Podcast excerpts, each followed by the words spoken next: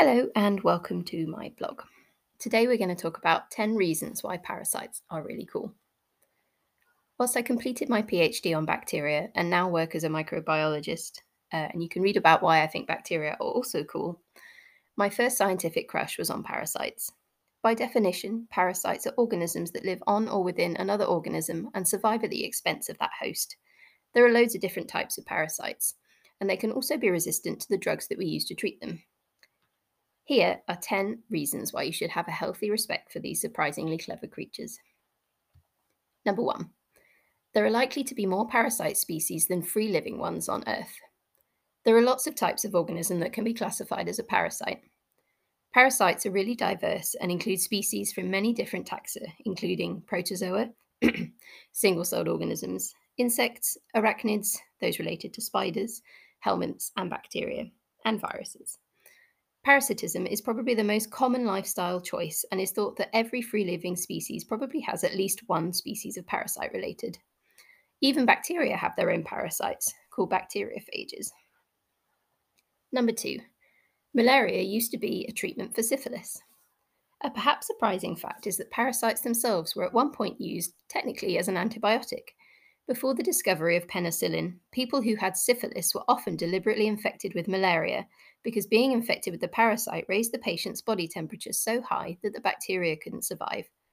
There was a huge stigma around having syphilis, and as you could be treated with quinine to get rid of your malaria, patients often opted for malaria induced pyrotherapy.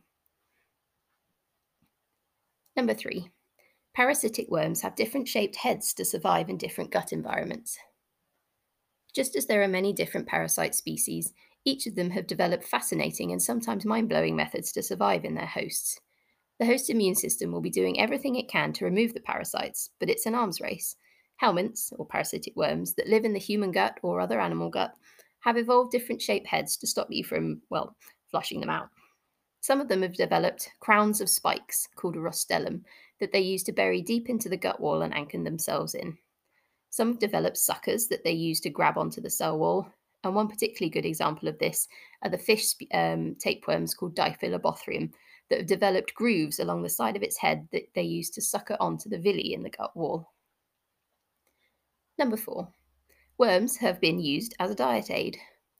The Victorians had a thing for fad diets, so much so that they were willing to swallow tablets containing beef tapeworms, Taenia saginata, in the hope of becoming thinner.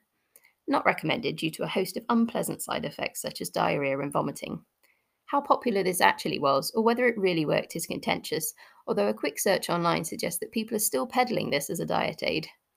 There's also the small matter of getting rid of your new gut friends when you no longer want a tapeworm.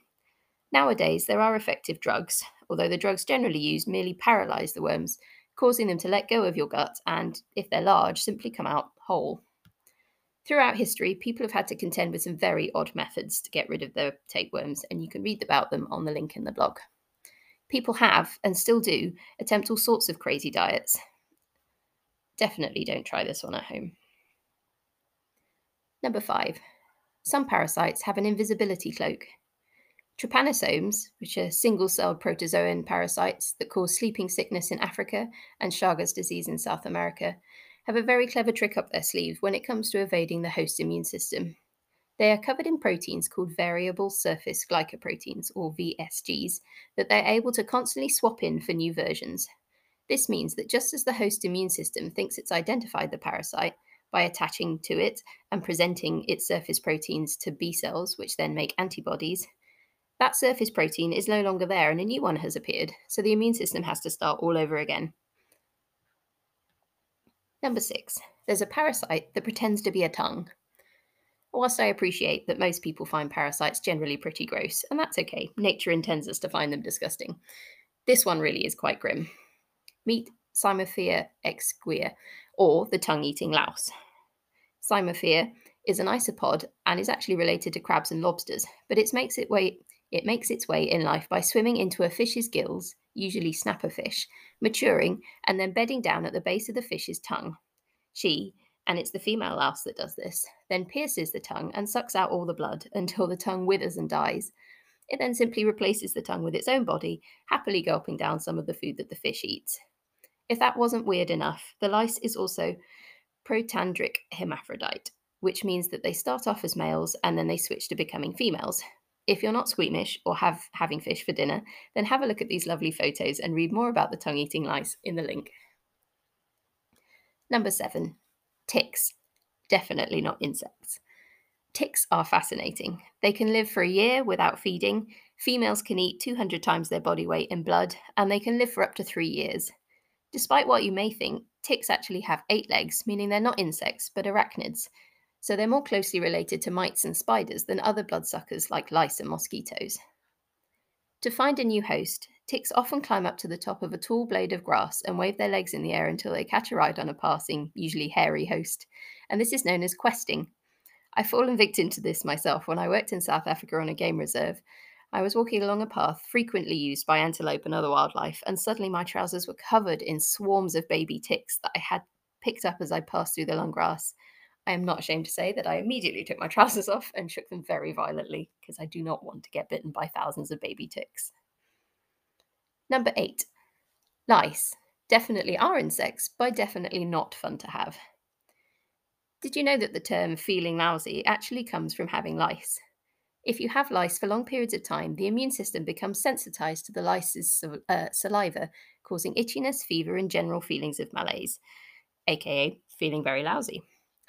There are three different species of lice that live on humans, or two depending on whether you believe they are subspecies.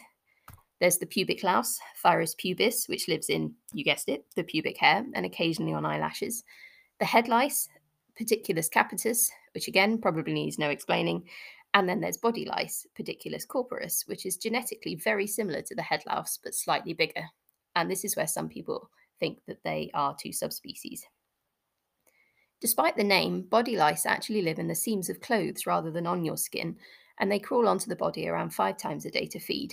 Because most people change their clothes every day, and body lice will die without a body within 24 hours, body lice infestations are very rare today, only really occurring in communities who are unable to change regularly, such as homeless people or in refugee camps.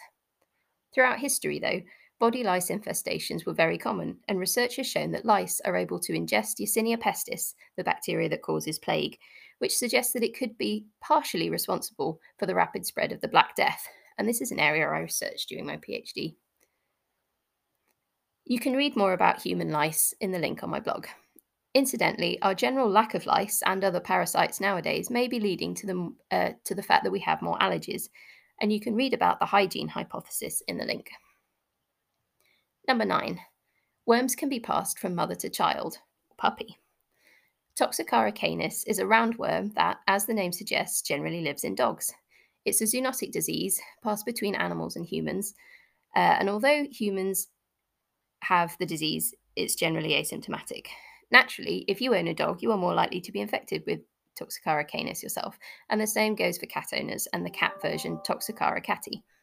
The interesting thing about Toxocara canis is that it's thought that almost all puppies, although research figures range between about 20 to 90%, are born with the worms in their bodies because it's passed transovarially from their mothers. You can learn more about Toxocara on the CDC's website. Number 10. Schistosome worm adults hug for life. The helminths that cause the disease schistosomiasis or bilharzia have a slightly unusual life cycle eggs are passed out in uh, passed out of the human host via the urine in urinary schistosomiasis or feces, which is intestinal schistosomiasis. If they find their way into water bodies, and this disease is most common in rural, resource constrained areas where plum toilets are not available, they then hatch into miracidia, which can burrow into freshwater snails and mature into sporocysts. They then burst out of the snails as cercaria, which have tails which enable them to swim towards human hosts, innocently minding their own business, swimming or washing clothes or whatever it is they're doing in the water. These cercaria burrow into the skin of the hosts and lose their tails, becoming schistosomulae, before finding their way into the bloodstream and lodging themselves in the veins around the bladder or intestine. They then mature into adults, and it gets kind of odd. Males are large and flat, whereas females are shaped more like noodles, when a male finds a female, he wraps himself around her, and that's how they remain. He absorbs nutrients from her, and she produces the many eggs that pass through into the gut or urine. This is what causes most of the symptoms associated with schistosomiasis. So basically, if you have schistosomiasis, you have a community of hugging worms in your veins. Kind of cute if you think about it. I know most people think parasites are gross, and it's certainly not untrue, but I hope I've shown you that they're also fascinating and highly adapted to live within their hosts, and all of us are their hosts. Perhaps, according to the hygiene hypothesis, we might actually need them a little bit too.